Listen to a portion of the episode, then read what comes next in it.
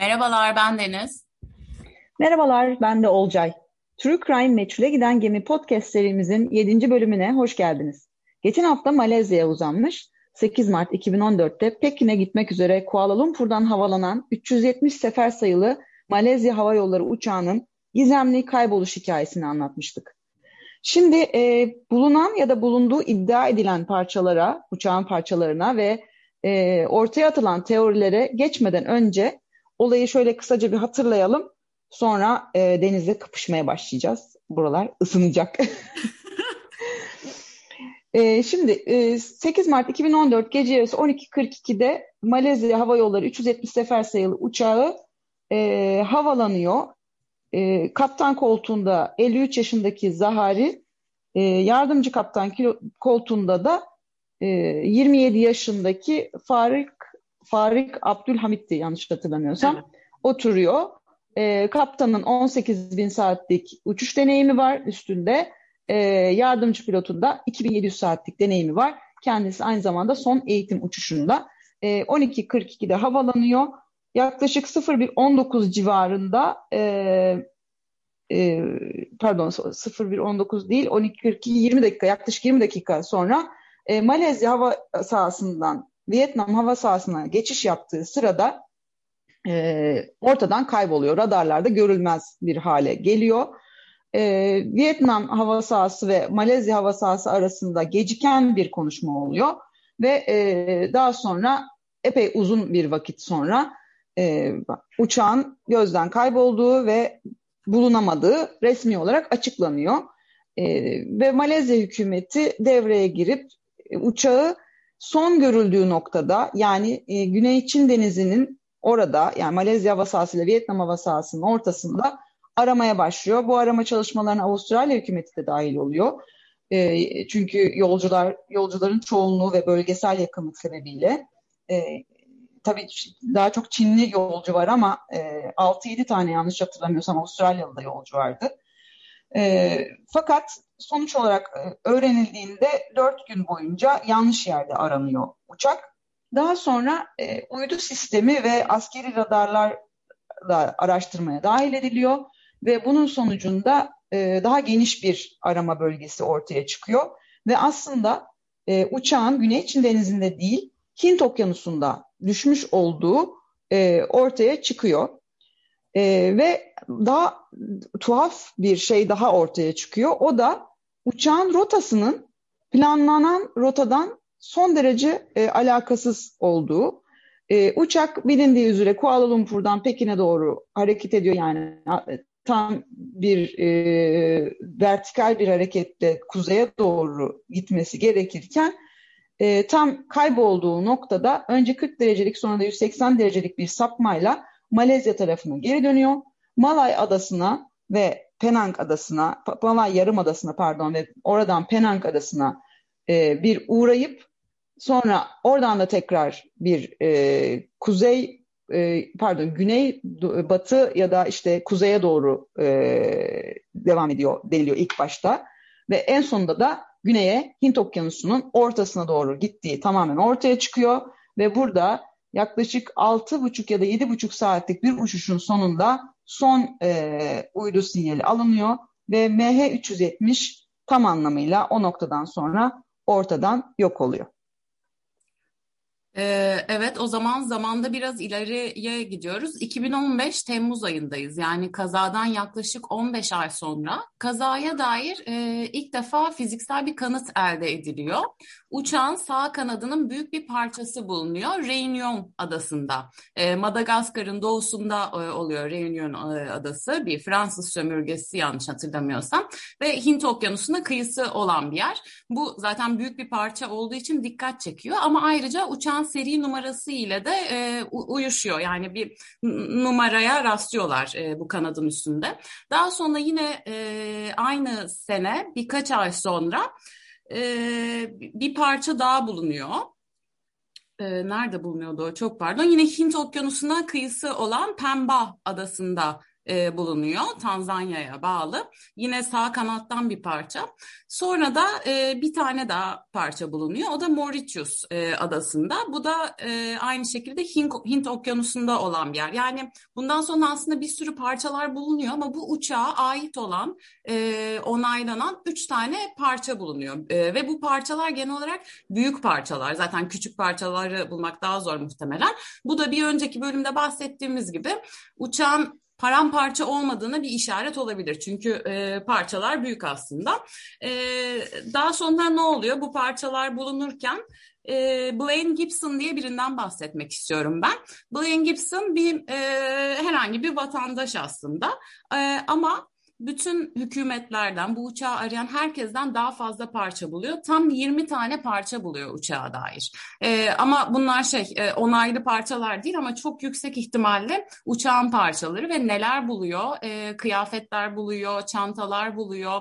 Bu uçağa binen insanların eşyalarına ait olduğunu düşünüyor. Hatta bu insanların havaalanındaki görüntüleriyle, CCTV ile eşleştiriyor ve o parçaları buluyor gerçekten. Yani çok şey e, enteresan bir adam. Nerelerde buluyor bunları? E, aslında nerelerde bulduğundan daha çok nerelerde bulmadığı da önemli. E, örneğin Avustralya ve Tazma, Tazmanya mı? Evet, Tazmanya, Tazmanya mı? Tazmanya canavar mıydı? Tanzanya mı? Evet. Tanzanya olabilir mi? Benim çok kötü bir yazım var. E, notlarıma bakıyorum bazen şehirleri, ülkeleri karıştırmak. ben buraya Tazmanya yazmışım. E, neyse. E... O da olur. Yani çok, çok işte. Tamam ciddileşiyorum. Avustralya ve Tanzanya'da e, uçağa dair hiçbir parça bulunmuyor. Bu enteresan çünkü aslında Avustralya'ya yakın bir yerde düşmüş olması e, düşünülüyor e, bu uçağın. E, nerede bulunuyor? Deminki asıl e, onaylı parçaların olduğu gibi Mozambik, Madagaskar e, civarında bulunuyor ve e, bu kişi Gibson e, lokal insanlarla, balıkçılarla işte e, oranın yerlileriyle beraber araştırıyor, buluyor ve e, halk da çok seviyor aslında Gibson'ı. Gibson bayağı popüler bu arada internetten de araştırabilirsiniz. Hatta e, en e, trajik buluşlarından biri uçaktan bir tane televizyon parçası buluyor. Yani bir yolcunun oturup muhtemelen ömründe son gördüğü şeyi buluyor. Tam e, önündeki TV parçasını buluyor. Burada Gibson e, oldukça tehdit de alıyor. Ne kadar doğru bilmiyorum e, ama şöyle de bir e, detay var.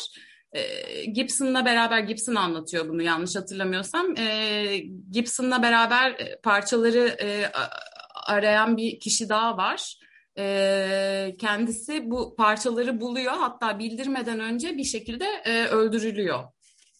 Yani bir şekilde kapatılıyor da bu olay. Yani Malezya hükümetiyle ilgili olduğunu düşünüyorum ama yani tabii ne desek boş değil mi Olcay? Ne düşünüyorsun Gibson'la ilgili? Ya Gibson çok e, değişik bir karakter. Şey kafaya e, dünyayı dolaşmayı takmış ve son 10 e, ülkesinin kaldığını söylüyordu. Yanlış hatırlamıyorsam uğramadı ki belki de şu e, yani bizim izlediğimiz e, belgesellerden ya da okuduğumuz makalelerden sonra belki de onları da bitirmiştir e, bayağı şey bu uçağa da e, takıntılı bir şekilde bağlı. E, bulduğu parçalar evet çok e, ya bence şu 32 parçanın 3'ü dediğin gibi e, resmi kayıt altında ama bence çoğu e, şey 32'sini gerçi 20'sini o bulmuştu ama ya çoğu şey e, ben bu uçağa ait olduğunu düşünüyorum. E, Evet.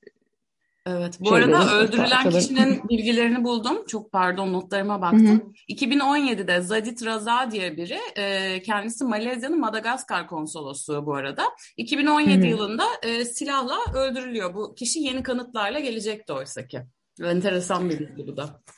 Evet yani şey bu e, parçaların Güney Afrika'ya yakın bölgelerde çıkması da işte hani, sürüklendi mi, sürüklenmedi mi işte o da e, o da bir tartışma konusu olarak ortada duruyor. Ee, şimdi e, ne tarafa geçelim? Deniz, ee, teorilerden e, gidebiliriz teorilere aslında. başlayalım mı? Olur. Evet artık başlayalım. Zaten hani e, en çok kıyamette burada kopacak herhalde. evet. Bu e, enkazlar bulunuyor. Harika. Ama bu enkazlar bizim ya bize aslında pek bir bilgi vermiyor. Yani e, ilk bölümde de bahsetmiştik. Uçağın mesela uçakta bir yangın çıktığına dair bir şey yok. Sadece bu kanatta çok küçük bir e, yangın emaresine rastlanıyor. Küçük bir yanık izine. Ama onun dışında biz bu e, enkazlardan hiçbir sonuca ulaşamıyoruz. Sadece dediğim gibi şey diyebiliriz. E, uçak belki de çok küçük parçalara ayrılmadı diyebiliriz. Ya bu da çok genel bir şey yani. Hakikaten bir şey diyemiyoruz.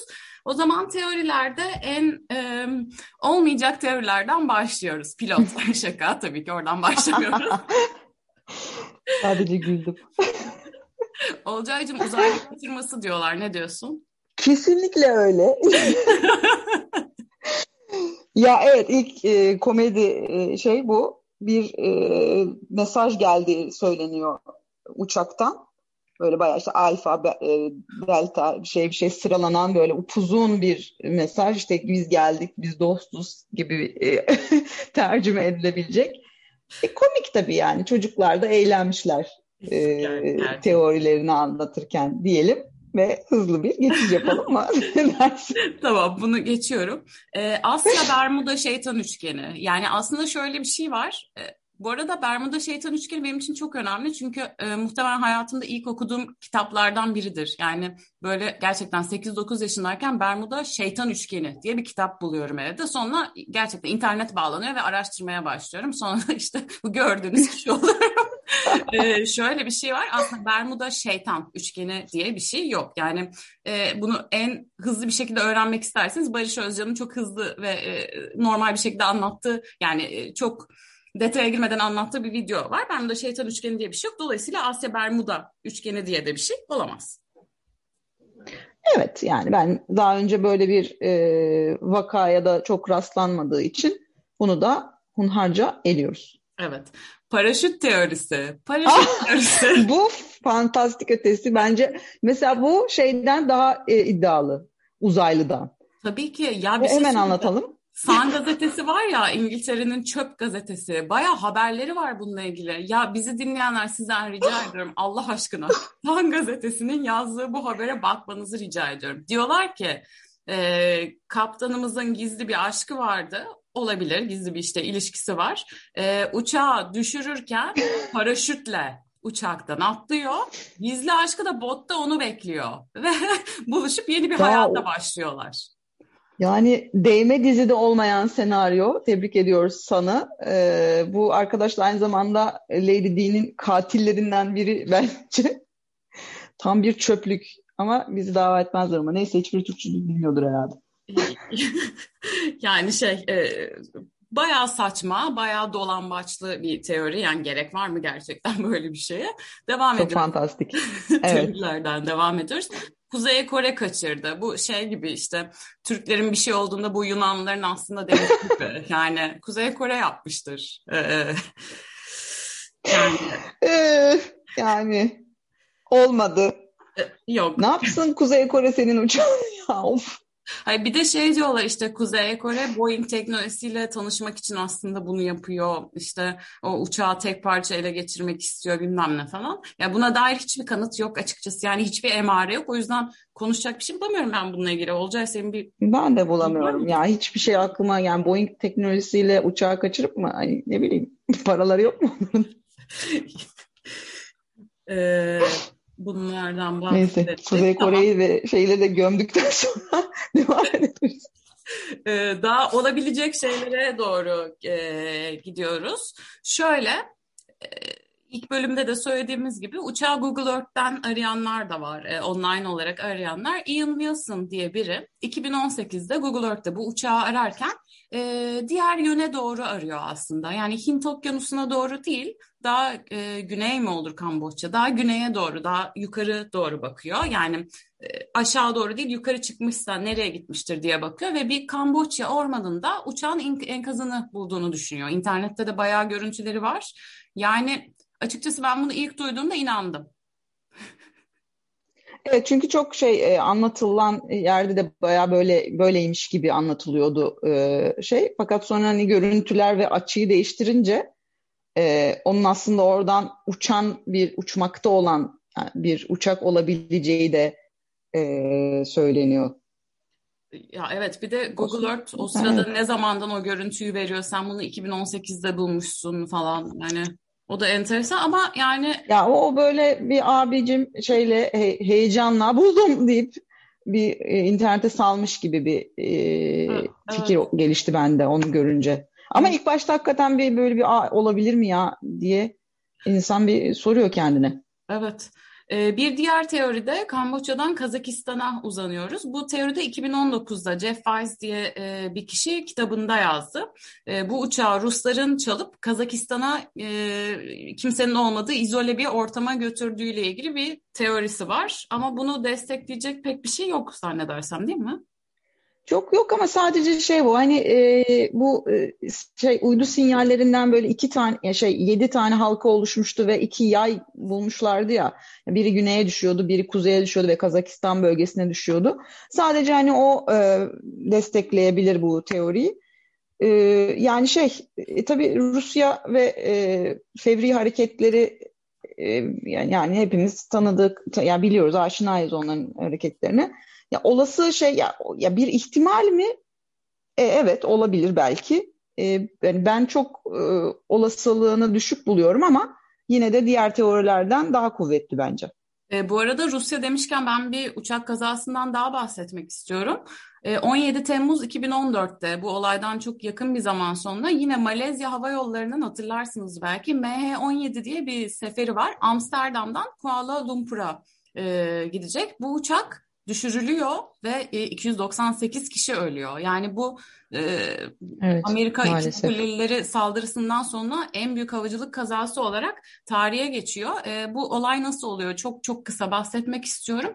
Aslında bu e, bizim Malezya uçağıyla da yani çok bir ilgisi yok ama bilginiz olsun diye anlatmak istiyorum. 3 Mart 2014'te e, Malezya uçağı kazasından da birazcık önce güvenlik nedeniyle ilgili e, Korean Air ve e, Asiana Airlines e, Ukrayna üzerinden uçmama kararı alıyor. E, bir şekilde işte tehditler geldiği için diğer hava yolları uçmaya devam ediyor.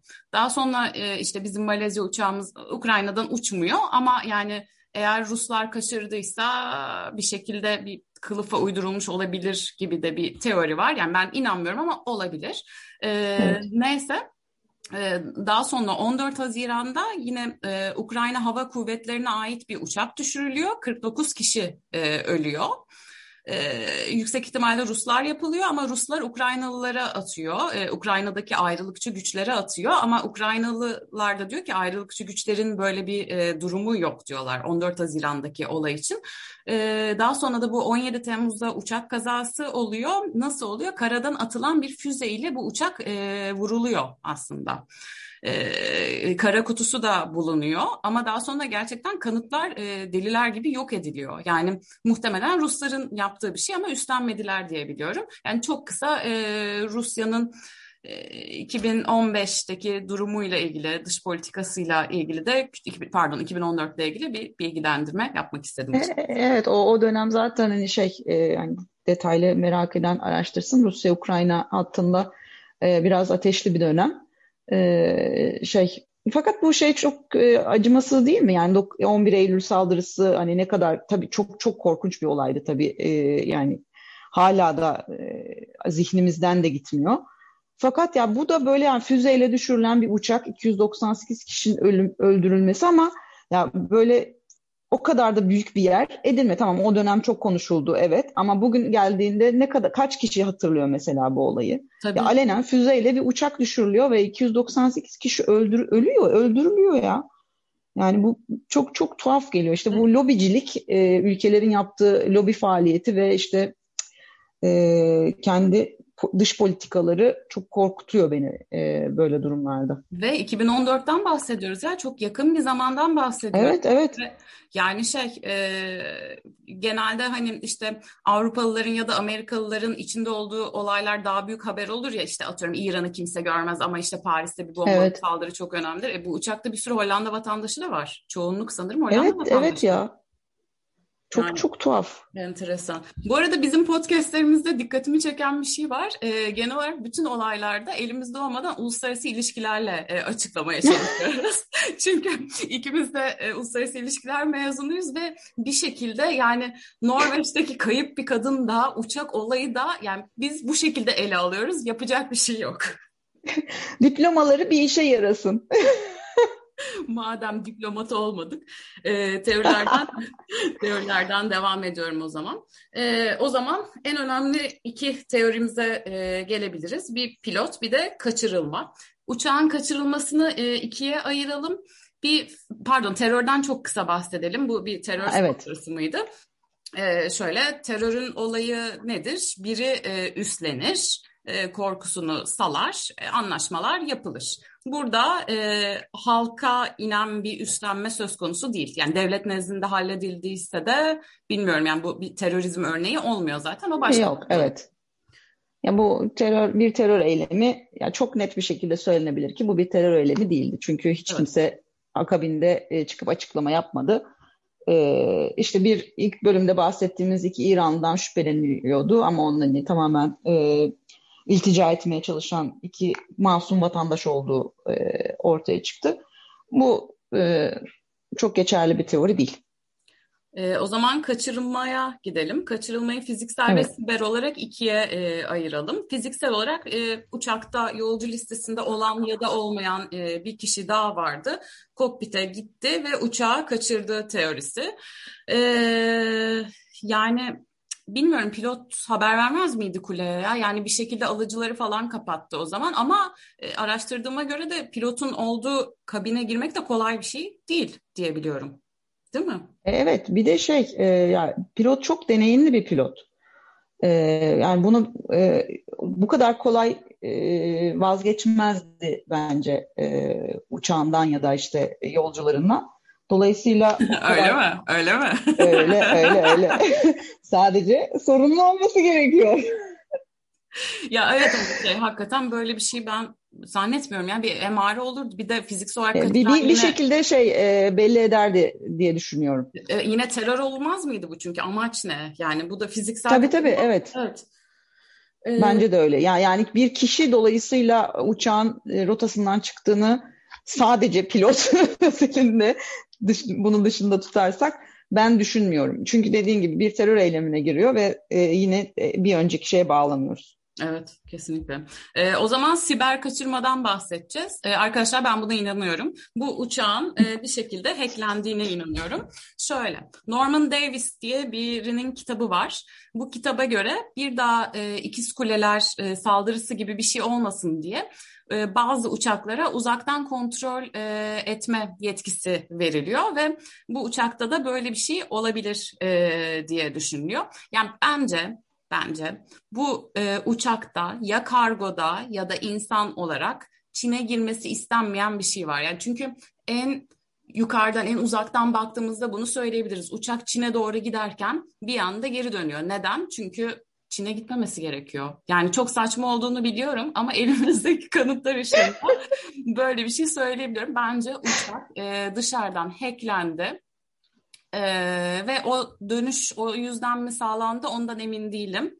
Çok emin değilim ama bir şekilde uçağın hacklendiğine inanıyorum. Ben iddialarımızı böyle ikna edici hale getirelim. Öyle emin değilim bilmiyorum.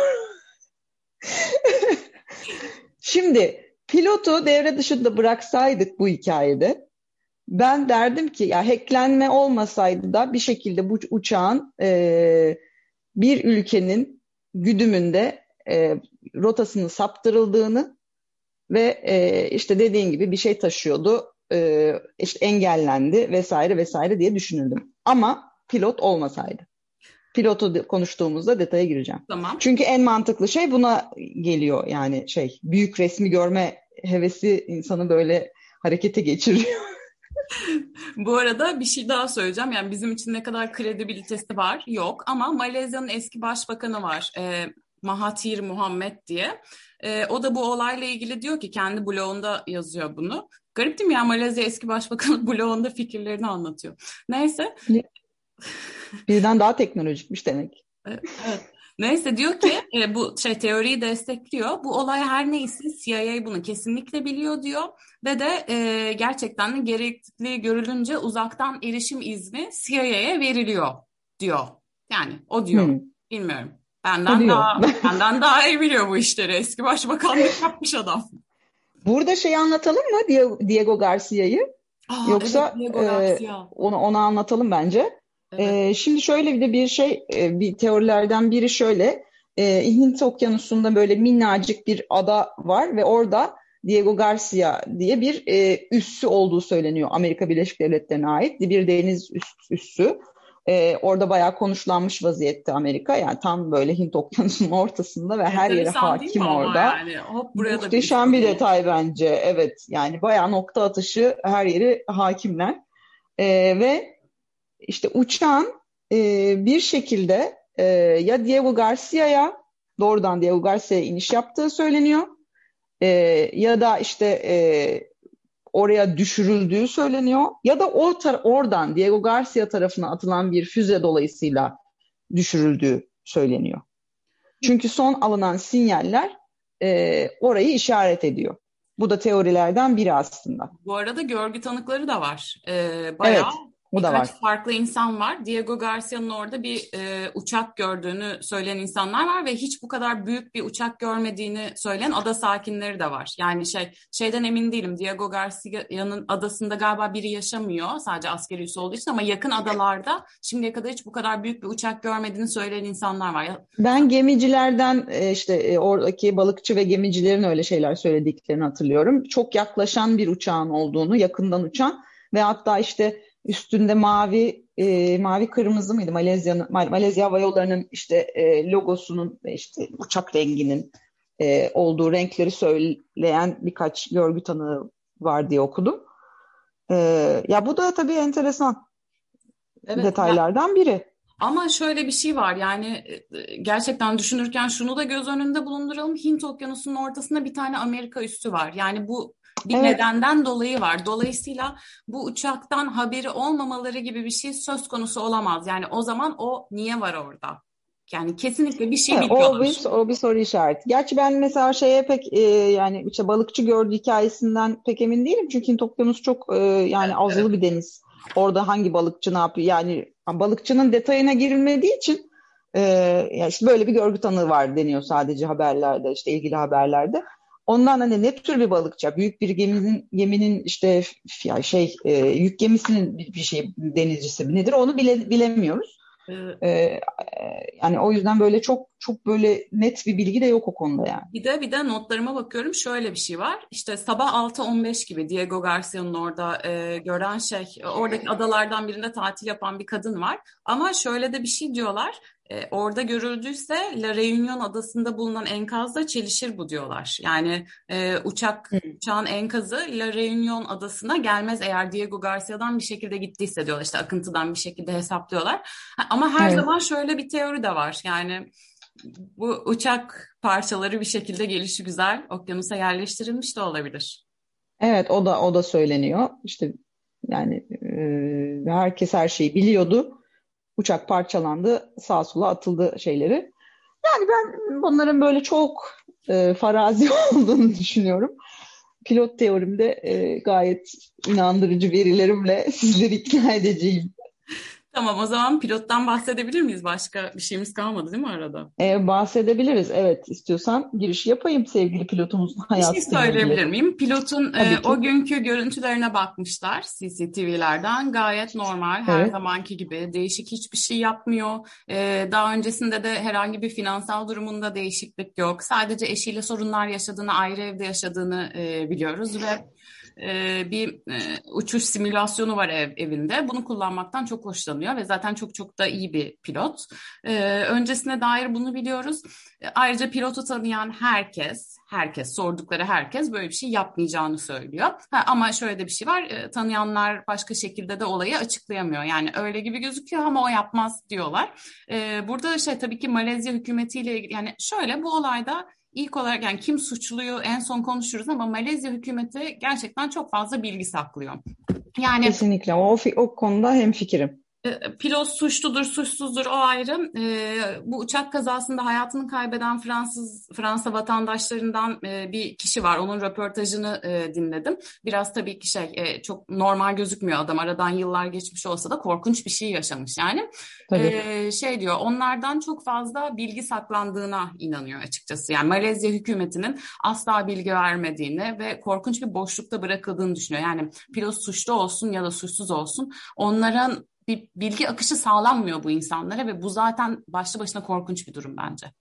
Ya kesinlikle bir de düşünsene yani sonuçta e, evet tamam hepimiz öleceğiz ama e, ortada bir beden görmeyince aslında e, beyin onu kabul edemiyor.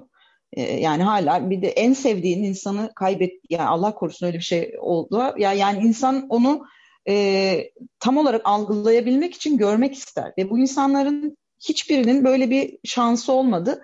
Ve, ve ya burada kesinlikle ben de aynı fikirdeyim. Ya Malezya hükümeti belki birazcık da Vietnam hükümeti e, birçok şeyi saklıyorlar. E, artık sebebi motivasyon nedir bilemiyorum ama e, bu çok çok çirkin bir şey. Bunca yıl sonra hala bunun çözümlenmemiş olması e, çok acımasız bir şey o insanlar adına diye düşünüyorum.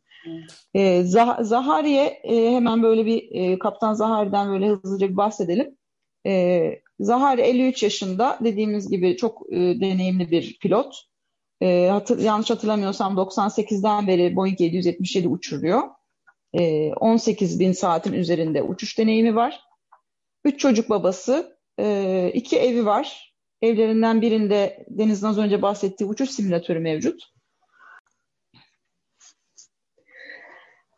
Evet şey e, bir ay öncesinde uçuş simülatöründe e, MH370'in kaybolduğu e, rotanın aynısını e, çizdiğini görüyoruz e, Zahari'nin bu simülatörde. E, Zahari simülatörde yaptıklarını daha önce YouTube'daki kendi kanalında da e, paylaşıyordu. Şimdi tabii neden böyle bir rotayı çalıştığı simülatörde bir soru işareti.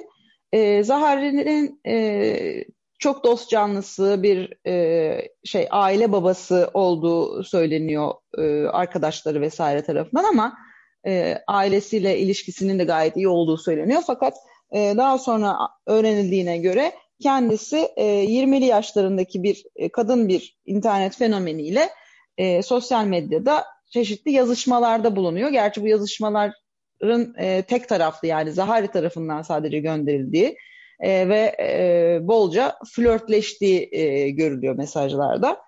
E, Zahari ile ilgili başka ne biliyoruz? Kendisinin aynı zamanda e, epey e, muhalif olduğunu görüyoruz ve sosyal medyada e, iktidar hakkında olumsuz e, yorumlar yaptığını görüyoruz. Bir de bir bilgi geçen hafta da paylaşmıştık diye hatırlıyorum ama e, bu uçağın kaybolmasından bir gün önce muhalefet lideri e, tutuklanıyor. 5 senelik bir hapis cezasına çarptırılıyor. Hatta işte bu yüzden e, gözdağı vermek için Zahari'nin uçağı düşürdüğü falan söyleniyor ama ben bunu böyle olduğunu düşünmüyorum. Benim düşündüğüm hani kısaca toparlamak gerekirse e, insanın çok aciz bir varlık olduğundan hareketle Zahari'nin tamamen e, yani uzunca bir süredir depresyon yaşadığını e, düşünüyorum. E, bu da yani olas, olasılığı yüksek bir senaryo bence. Ve e, son bir uçuşa çıktı. E, yolcuları şey kabin basıncını düşürerek bilinçlerini e, bilinç kaybı yaşamalarına sebep olduğu ve acısız bir ölümle e, onları ölüme gönderdiğini düşünüyorum. E, en son çizdiği rotada doğum yeri olan Penang adasına e, bir selam durarak daha sonra da e, kalıntı en az kalıntı bırakacak şekilde ortada uçağı suya indirdiğini düşünüyorum. Zaten bununla ilgili Sky News Australia'da bir e, iki bölümlük bir şey seyrettim, bir bel belgeselimsi seyrettim. Orada da e, yine deneyimli pilotlardan biri, hafif de kafası kırık bir pilot kendisi, e, simülatörde bunu canlandırıyor ve şöyle diyor, eğer hani e, yani çakılma gibi bir düşüş olsaydı diyor bu uçak bin, yani milyonlarca parçaya ayrılırdı ve her köşeden bir parça çıkardı diyor. Fakat e, hani böyle bir iniş tarzında uçak e, denize in, inmişse diyor e, O zaman hani çok fazla parça çıkmazdı. Muhtemelen uçak e, denizin dibine gömülürdü diyor. Aynı insan bu arada e, hala yanlış yerde arandığını söylüyor uçağın. E, muhtemelen şu anda aranılan yerden 130 kilometre daha güneyde olması gerektiğini söylüyor. Hatta yani adam e, koordinat falan veriyor. Yani o kadar yani evim üzerine bahse girerim ki burada kimse gidip bakmıyor ve bunun işte özellikle yapıyorlar. Çünkü Malezya hükümeti böyle bir pilot çalıştırdığı için utanıyor diyor bu açıklamada böyle yani utancından e, vesaire vesaire. Fakat bence hani e, yani benim neden pilot üzerinden gittiğimin açıklamasında bence e, bütün yolcular Malezya hükümetine tazminat davası açabilir konuma gelecekler. E, bu e, ihmalkarlığından ve işte bilgilendirmemeleri dolayısıyla diye düşünüyorum. E, yani tamamen benim teorim şu. İnsan aciz bir varlık. Bunu da yapabilir kadar, yapabilecek kadar acımasız bir varlık olduğunu düşünüyorum. Tabii ki yani e, suç kanıtlanana kadar hiç kimse suçlu değildir. Ama e, benim düşüncem bu yönde. E, bu arada katılmıyorum ama geçmişteki e, bazı pilotların bu şekilde davrandığının örnekleri var. Birkaç tane örnek vermek istiyorum. 97 yılında Singapur'a e, ait olan Silk Air'de e, pilot kara kutuyu kapatıyor e, ve şey e, uçağı nehre düşürüyor e, ve, ve uçaktaki herkes vefat ediyor. Aynı şekilde 99 yılında e, Mısır'da Egypt Air'e ait bir e, uçakta benzer bir duruma yaş, bas, ya, aman duruma rastlıyoruz. 2013'te Mozambik Hava Yolları'na ait bir uçakta ve çok yakın bir zamanda da 2015 24 Mart'ında da bu olaydan bir, bir sene sonra German Wings'in e, bir Airbus'ı var. Burada e, pilot e, depresyonda ama şey geçmişinde depresyon kaydı da var bu arada. Yani geçmişinde depresyon kaydı olan biri o uçağı nasıl uçurabiliyor ki German Wings'ten bahsediyoruz. Yani e, ne bileyim Malezya Hava Yolları da gerçi eskiden iyiymiş. Şu an bu yani iki kazadan dolayı. Evet evet. Ama. İlk 10 hava yolu şirketinden biriymiş hatta. Değil mi? E, o olayda hatta şey e, pilot depresyonda olan pilot yardımcı pilotu tuvalete kapatıyor ve Fransız e, Alplerinde zannedersem uçağı e, düşürüyor. Evet evet. Çakılıyor. Düşürüyor. E, bu olayda dediğim gibi ben pilotun suçlu olduğunu düşünmüyorum. Yardımcı pilot bu arada yardımcı pilottan hiç şüphelenilmiyor. Çünkü şey evlenmeyi planlıyor. E, genç, çok optimist ve mutlu biri olduğu söyleniyor ekstradan. E, Son uçuş eğitimi bir de yani. yani onun hiçbir evet. motivasyonu yok bence. Hiçbir motivasyonu yok. Olacak. Bir de o deneyimi de yok. Yani. Olacak. O zaman peki evet. bir şey söyleyeceğim. Bu adam Müslüman değil mi? Şimdi bak dalga geçme. Bu adam Bu adam inanan bir Müslüman. Yani çok e, bağnaz evet. biri değil ama inanan bir Müslüman olduğu biliniyor. Dolayısıyla hem intihar günah hem bu kadar insanı öldürmesi korkunç bir günah. Bu adam Müslüman yahu niye cehenneme gitmek istesin? Denizciğim yani ne Müslümanların neler yaptığını gördük. Şimdi beni burada konuşturma. ya ya Müslümanlık falan belli bir yerden sonra bence hikayeye dönüşebilir ya. Yani orada e, yani sonuçta o zaman da yani neyse hadi uzatmayayım. Peki, tamam, Sonra peki. Bu, bu konu çirkin yerlere varabilir. Tamam. Ee, birkaç, da, birkaç dakika sadece şey karşılıklı konuşmak istiyorum seninle. Evet. Bu adam peki sence e, o an mı karar veriyor yoksa daha öncesinde planladı mı bunu? Bence çok daha öncesinde planladı. Artık bence bitirmişti hayatı kafasında. E, peki bir şey söyleyeceğim. Penang Adası deyip duruyorsun. Bu adam yıllardır uçuyor. Daha önce Penang Adası evet. üstünden hiç mi düşmedi? E, hiç mi uçmadı? Hayır son dönemde olan bir şey bu bence artık yani son birkaç aydır hayatını sonlandırmayı düşünüyor. Bir de ha bu arada şeyi söyleyeyim. E, Malezya'daki intihar sebeplerine ve oranlarına da bakmıştım bir ara. E, bir kere şey yok. E, hani işte e, psikolojik sorunlarla doktora başvurma gibi bir oran çok düşük orada. E, ve sebeplerden biri de özellikle gençler arasında şey çok fazla baskı var, eğitim baskısı var ailelerden gelen. E, ben bu e, Zahari'nin de e, vaktiyle aile baskısı gördüğünü düşünüyorum ve e, yani her şey bunun için miydi lanet olsun deyip e, hayatına son verdiğini düşünüyorum. O yüzden de Penang Adası'na son bir kez baktı. Al işte sen büyüksün ben mi gibi bir bakıştı o. Ben, Ve daha değildi yani. Bence burada korkunç bir komplo var ama e, elimizdeki bilgiler ışığında maalesef daha fazla yol alamıyoruz. Yani her şey gerçekten teori aşamasında e, kalıyor. Ama ben dünya üzerinde bu olayı bilen birden fazla insan olduğuna inanıyorum. E, Malezya hükümetinin e, o zaman şey anlaşabileceğimiz bir noktaya gelelim. Çünkü bu işin evet. içinden çıkamayız yani. Tabii e, tabii yani evet. Kim sorumlu? Öncelikle Malezya hükümeti korkunç bir şekilde sorumlu. Kesinlikle. Malezya hükümeti yani yüzde yüz sorumlu bence ve ve çok fazla şey biliyor dediğin gibi yani senin teorin de gerçekse de benimki de gerçekse de e, detayları hakim. E, orada hemfikirim seninle. Ya Amerika'nın da bilmeme gibi bir durumu söz konusu olamaz. Yani bir de şöyle bir şey düşünelim. Bu uçak e, kalktıktan sonra işte yön değiştiriyor ama değiştirmeden önce bir süre kayıp ya. Bu olay e, Amerika'da olsa o uçağı anında jetlerle vururlar benim bildiğim kadarıyla. Ya orası da öyle evet. Yani nasıl oluyor da bu kadar e, umursanmıyor oradaki olay? Orası mesela çözümlenmiyor bende. Niye? Yani niye? Yani bir şey ancak Amerika'nın e, dahil olduğu sınırlarda olunca mı çok büyük önem arz ediyor da neden yani Güney Çin Denizi önemli değil? E, ki uçakta Amerikalı da önemli değil mi yani? Evet. Yani. Ya bence hani zaten hükümetlerin ya da devletlerin uçağın içerisinde kendi vatandaşın olup olmamasını çok önemsediğini düşünmüyorum.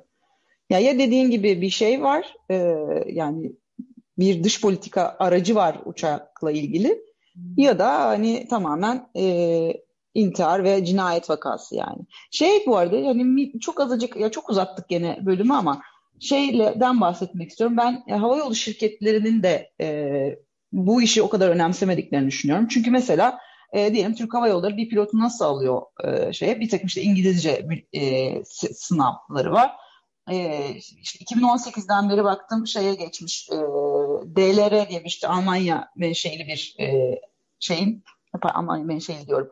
Yani Almanya uzay e, havacılık ve uzay merkezinin düzenlediği bir e, test var. Onu yapıyor e, pilot adaylarına 5 saatlik işte tamamen teknik detaylar içeren. E, bir onu yapıyor bir de işte CRM var. Ekip kaynak yönetimi e, diye bir hani de, daha fazla işte davranışsal e, meseleleri inceleyen, daha psikolojik e, konuları irdeleyen bir de mülakat var.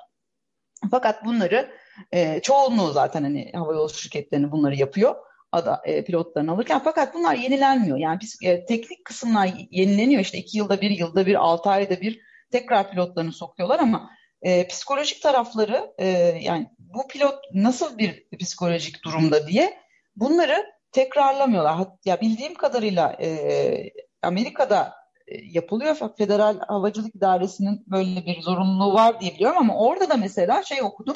Yani sorular şöyle işte hiç intihara intihar etmeyi düşündün mü? Hmm, evet düşündüm. Ya kim kim buna evet düşündüm diye cevap verir ki? Ya da işte e, kim birilerini kaçırmayı düşündün mü? Kendini iyi hissediyor musun? Ailenden kimseye zarar vermeyi düşündün mü gibi sorulara e, ya bu şekilde e, doğru cevaplar alınamaz. Dolayısıyla ben e, şeyin havayolu şirketlerinin bu konuyu daha fazla önemsemeleri gerektiğini düşünüyorum ve şey e, yani e, tamam her şey para evet e, ama burada insan hayatı söz konusu. E, bu da çok çok acımasız. Ya biz mesela neden erişemiyoruz? Bir pilotun hangi testleri geçtiğine e, neden erişemiyoruz? Ben oraya biniyorum, o uçağa bin, bindiğim uçağın detaylarına nasıl ulaşabiliyorum? Evet, teknik detaylarına ulaşabiliyorum.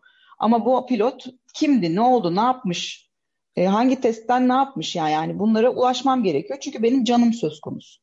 Pilot da teknik detay kadar önemli değil mi? Bir uçağın kaza yapıp yapmaması, işte mekanik bir sıkıntısı var mı yok mu kadar pilotun da durumu önemli yani. E, tabii ki ya işte dediğin gibi senin hani saydığın örnekler gibi hadi bu far, şey bu belli değil diyelim. E, adam yani şey o e, German Wings'in e, pilotu ya direkt almış ve Alplere çakmış uçağı ya. Kaç insan söz konusu orada yani. Peki Malezya Hava Yolları'nın uçağına biner misin? Asla binmem.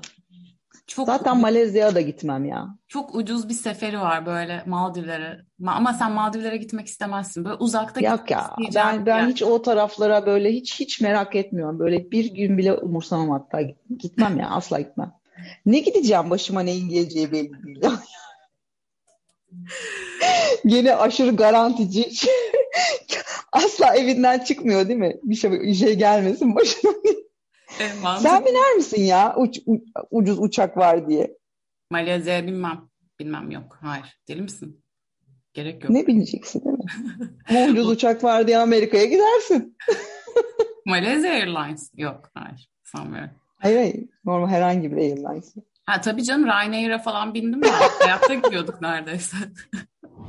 Çok kötü değil mi? Bayağı. Neyse bu bölümün o zaman sonuna geliyoruz. Ee, Evet. Bu konu bir yere bağlanmayacak çünkü gerçekten şey bayağı araştırdık. İşte Avustralya kaynakları, garip bir şekilde Malezya kaynağı pek yok. Yani olsa da anlamayacağız ama Malezya kaynağı yok. Yani bayağı şey.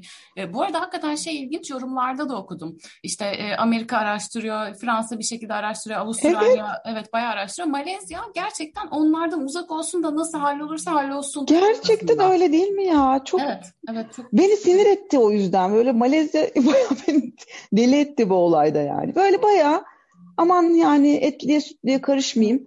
Onlar kendi aralarında halletsinler. Yahu senin uçağın ya. İnanılmaz bir şey ya. İnanılmaz bir umursamazlık. Bu bölümün Neyse. sonuna geliyoruz. Gelecek Evet. bölümde ne anlatıyoruz? Ne anlatıyoruz? Bu sefer artık Los Angeles'a gidiyoruz. Evet. Ee, Çok çok ürkütücü bir hikayemiz var. Elisa Lam'den bahsedeceğiz biraz. Ee, Uf, çok korkunç. Netflix'te izlemişsinizdir zaten Cecil Otel'i. Ee, fena değildi bu arada. Beş bölüm falan ama ben Bence de. Aynen. Yani diğerleri diğerlerini düşündüğümüzde bence en e, çok detaya hakim olunabilecek belgesellerden biri. Aynen. O zaman Hadi gelecek izleyin bölüm, de gelin konuşalım. gelecek bölüm görüşmek üzere. Hoşçakalın. Hoşçakalın.